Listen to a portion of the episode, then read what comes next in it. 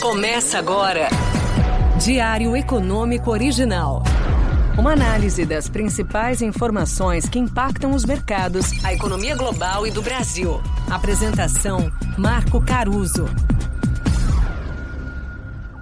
Bom dia, pessoal. Hoje é quarta, dia 14 de junho de 2023, e esse é o seu Diário Econômico.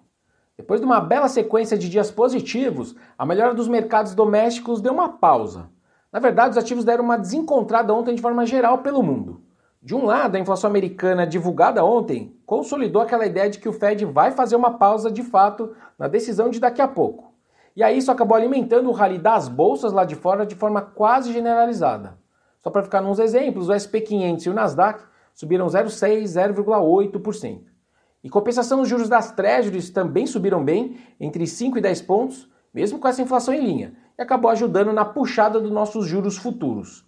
A correção aqui chegou a 25, 30 pontos de alta e levou o Ibovespa a descolar lá de fora. A queda de 0,5% do nosso índice contou com uma queda de 3,5% dos papéis de consumo, que são justamente mais sensíveis a esses juros que subiram.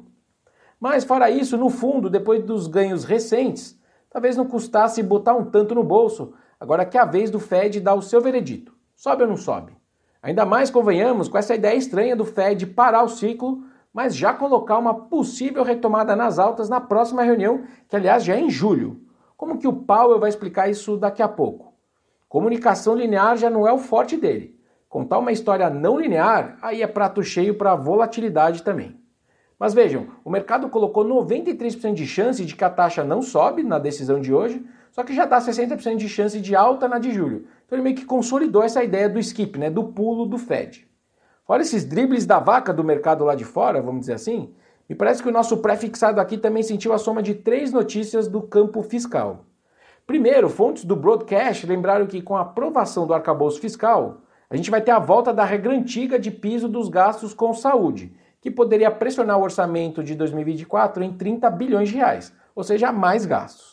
O Globo também trouxe uma notícia dizendo que o governo está avaliando como que ele vai ajustar o arcabouço para evitar um corte de gastos de 40 bilhões também para 2024. Esse bloqueio aconteceria por conta da proposta que passou na Câmara e agora está no Senado. E por fim, a Comissão de Assuntos Econômicos do Senado, a CAI, aprovou o projeto de lei, que a gente já conhecia, mas enfim, que prorroga a desoneração da folha de pagamentos até 2027. Não é grande novidade, mas tem sim uma novidade aqui a gente teve a inclusão de uma desoneração para municípios de menor tamanho, que acaba tendo impacto aí de 10 bilhões por ano para a União. Mais gastos também. Falando agora da agenda do dia, além da decisão do Fed, as explicações do Powell sobre o que, que eles fizeram e querem fazer e as projeções do corpo técnico do BC americano, outro destaque são as vendas no varejo, só que aqui no Brasil. O varejo mais sensível aos juros deve cair bem, nas nossas contas mais de 2% mas aqueles mais sensíveis à renda devem ficar levemente no positivo. Aliás, essa é bem a história da atividade brasileira recente. Tirando a agropecuária que vai bem obrigado sozinha, o que a gente tem visto é que aqueles setores que são mais sensíveis a juros têm sentido, né, crescido menos ou até caído, só que aqueles outros setores que respondem mais ao crescimento da renda têm avançado na esteira desse mercado de trabalho que também está bem.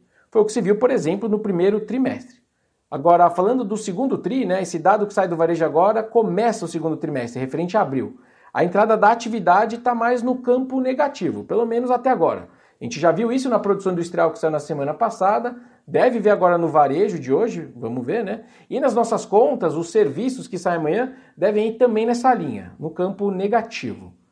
Ao mesmo tempo, as revisões do consenso para o PIB seguem para cima, em parte se reajustando ao primeiro trimestre, que foi melhor de fato, mas vamos ver se isso também se mantém ao longo desse trimestre, se os dados continuarem fracos, como parece que foi abril. É isso que vai ditar se os números do ano, das projeções da turma, ficam muito acima de 2%, se ficam no 2% baixos ou até abaixo disso, que por enquanto é o nosso caso. Bom dia, bons negócios e sorte sempre. Você ouviu?